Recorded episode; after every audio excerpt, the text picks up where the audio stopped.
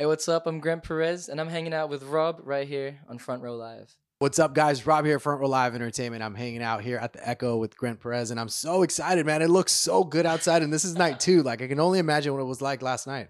Oh, last night was definitely sweaty. Yeah. 100% sweaty. Yeah. But it was great. Congratulations on the sold out uh, headline run. Um, what has this this run kind of taught you so far? Like the, the experience, the vibes, these these new fans. Like, Yeah. what has that been like? Uh, I think one of the lessons I've learned is don't drink before I go on tour. Cause I started this tour on like 30% vocal. I was like ra- raspy, you know. Um, so I'm like still on vocal recovery six shows in, but regardless, the shows have been great. The crowds are awake. Um, and yeah, they're super, super nice. The community out here is beautiful. Yeah. Yeah. Absolutely. Now, you as a as a like a new uh, touring artist, like obviously the vocals is is that's your instrument. You got to take care of it. So you know because like you mentioned, you kind of started out with that raspy voice. So how different is it now? Like now that you have that mentality, like I got to take care of my voice first. Like I can, you know, the FOMO can wait. yeah. Uh, the, the fun can definitely wait now. Um, yeah, definitely a lesson learned. But, you know, I, I think you have to learn lessons along the way, right? Yeah. Or else, like, you know, there's the growth won't be there. So, definitely something I have to consider in the future. Um, super, super chill, super mellow on my teas. Yeah, you're drinking everything. Yeah. Awesome, awesome, and you know what? What a great time to be on tour. Um, now that this new EP just dropped, I noticed that you have various producers this time around. You don't have uh, Jay again, uh, Yeah, yeah, Lyndon yeah. Jay, right? So like, talk to me a little bit about the difference in production. Like, why did you choose to have multiple producers throughout this EP? Yeah, so um, I feel like with this EP, it was really just written whenever I could get the time. Because last year I was traveling quite a bit as well, more than I was used to at least. And uh, I was working with new people, so I was like, yeah, why not? Let's try it. Um, so there's a few songs in there written in Australia, the UK, um, and also the US. It was really a mess of everything. Yeah. It really was. But uh, regardless, I'm super, super happy with the songs. Um, I feel like the people that I worked with understood my sound quite well. Um, and I feel like I stood my ground when writing those songs to make sure it really felt like me, you know? So, yeah.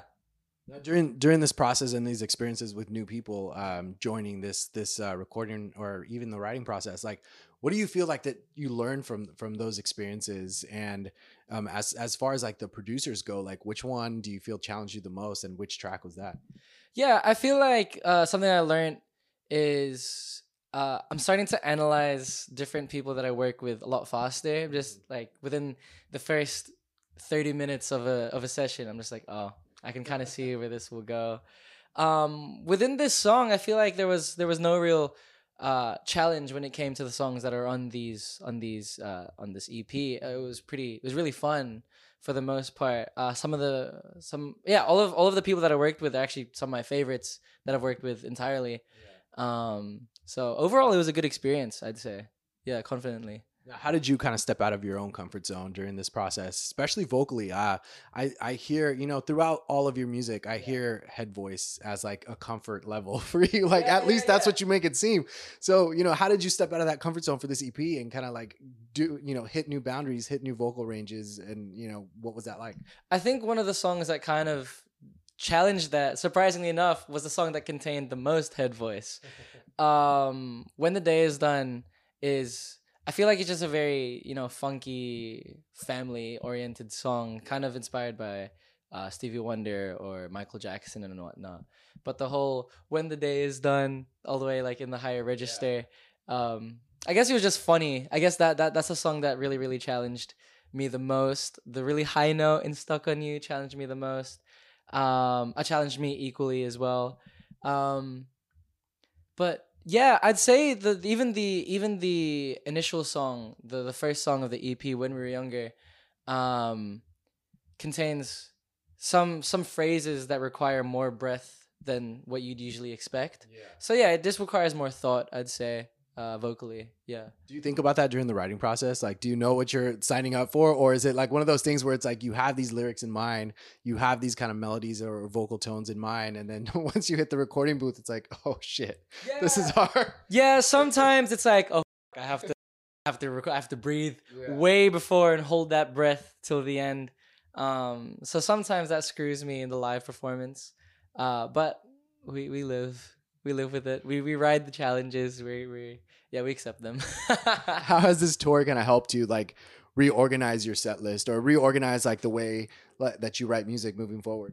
yeah, it's definitely opened my eye to that to that you know to the live element of a song. There's definitely a few songs that could potentially stay you know uh, on on the platforms and whatnot, and they don't come out live. Uh, but it's definitely opened my eye to uh, noticing how I'll sing them live, moving around and doing all that stuff. Yeah.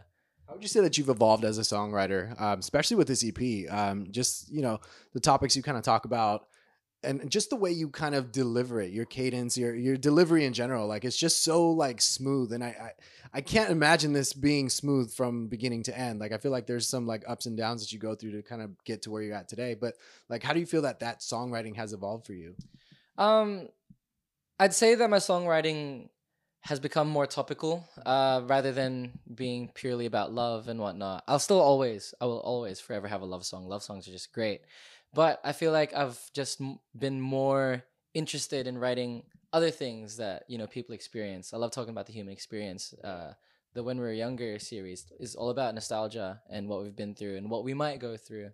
Um, so I think definitely just the topics have evolved. Yeah and how I write about those. And do you think like the the evolution of the topics is making the songwriting easier? Is it harder? Like, do you feel like love songs are something that just comes naturally to you, and then these kinds of songs are a little harder because there's more Yeah. research involved? Yeah, I I- think so. The love songs are definitely going to be an easy one for me. Ish, like you know, easy is subjective, but I think it just comes naturally. Like it, the, the feelings come naturally when it comes to love songs. But when it comes to these topic songs, I really have to search within myself or within another person's story or make up the story entirely.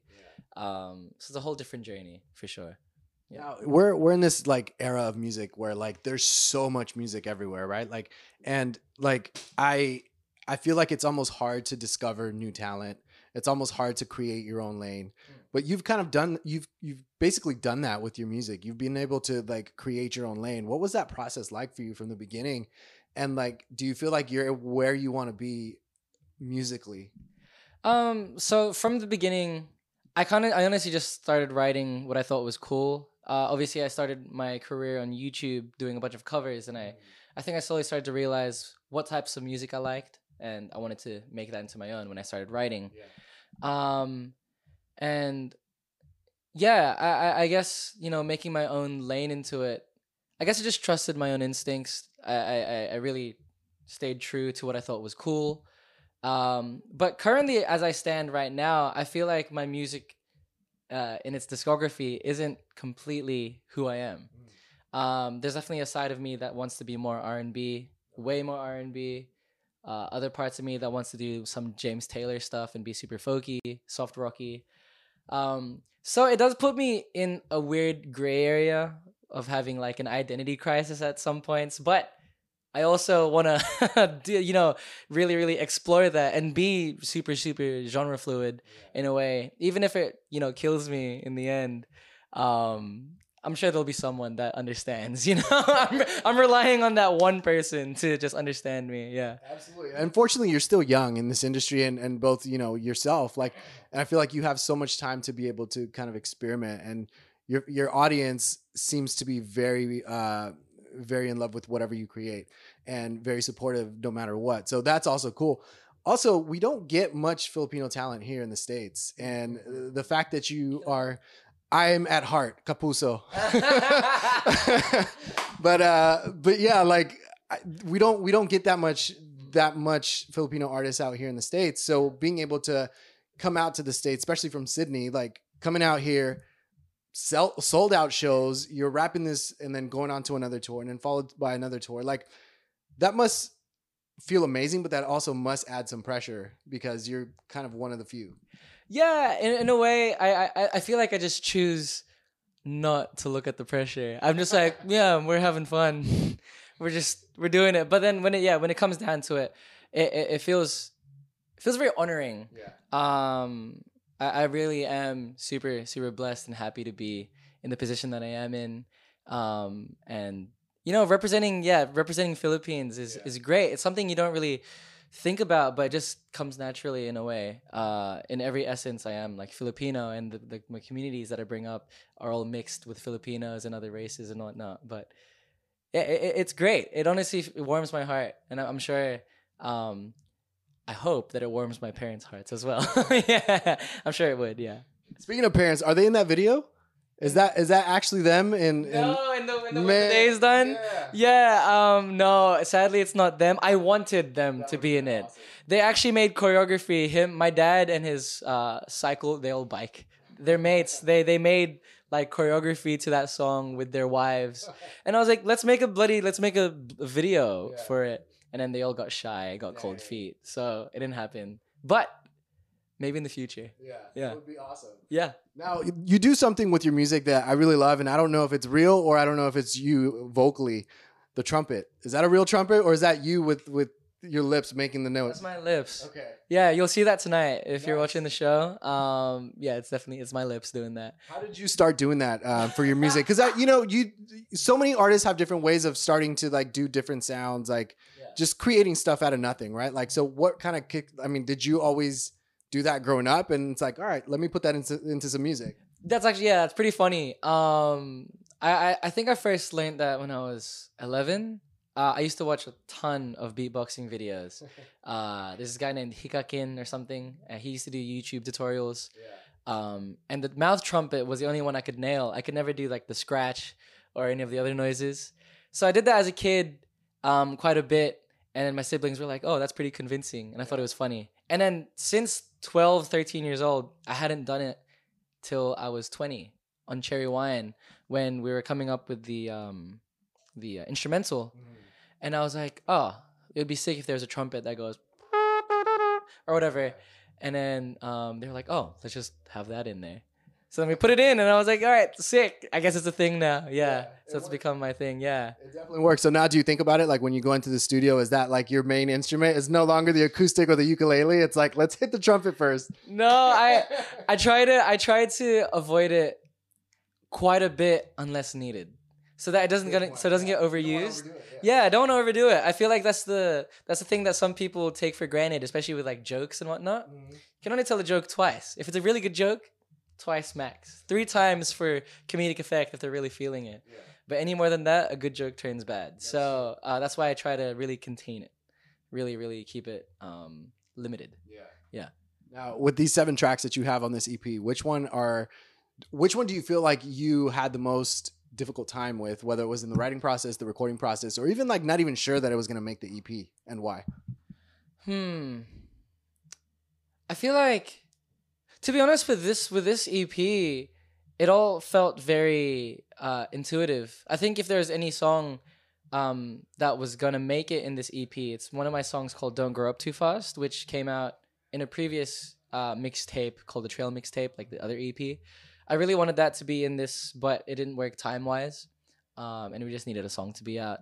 So I was like, yeah, we'll use it then. Um, so in a way, I wish that song was in this EP. But regardless, I feel like this EP stands strong. I, I feel like the narrative is is, is there. Uh, there's like a through line, a solid conclusion. It's a story. Yeah. Now you wrap up this tour, and then you have a little bit of a break, and then you're back on the road, bigger venues as well, and uh, you're hitting the road with Cavetown, which is going to be amazing. Uh, you're also going to be uh, at Head in the Clouds this year, which I'm so excited about. What are you looking forward to on these on these performances on these tours, and you know what can your fans look forward to as well? Um, to to the people that haven't seen me before, uh, expect a lot of energy, a lot of singing, and a lot of crowd involvement. Uh, even if you're unwilling to do so, you'll you'll you'll probably you'll we'll do it. We'll do it. Um, but for the people that do know me, um, expect you know the new music to be performed. Um, expect good vibes as per usual. Uh, a lot of jokes. Um, and hopefully a good time. Yeah. How awesome is it that guitar was something difficult for you in the beginning? It was more of a ukulele before you hit the guitar.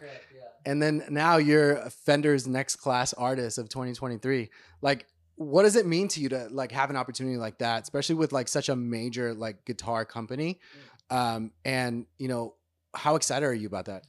I'm I'm extremely excited. I think for one thing, it, it's it's one thing to be you know noticed by uh by someone like that, but it's it's super heartwarming to see uh you know a company that big really believe in me, um and it also it almost it actually pushes me to want to be better at guitar because you know I don't really I don't want to disappoint. You know I really want to showcase my talents out there, um and that's something that I'm actively doing. Really trying to get better at guitar as you know i can play i can sing and play chords um, but i want to get better at soloing i want to do all of this other stuff and it's, it's really awesome that fender believes in me you know believes in my project um, and yeah me in general yeah yeah Awesome. Well, congratulations with the success so far. Congratulations with this tour.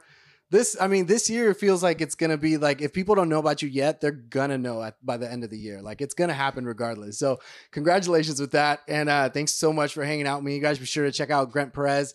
New EP is out now. Catch him on tour. He's gonna be on tour the rest of the year. So, uh, thanks for watching on Front Row Live. Hey, it's Rob again. If you enjoyed this interview, please follow for more, and I invite you to head over to my YouTube channel, Front Row Live ENT, where I have thousands of video interviews with my favorite new and established artists. Once again, thank you for tuning in, and have a great night.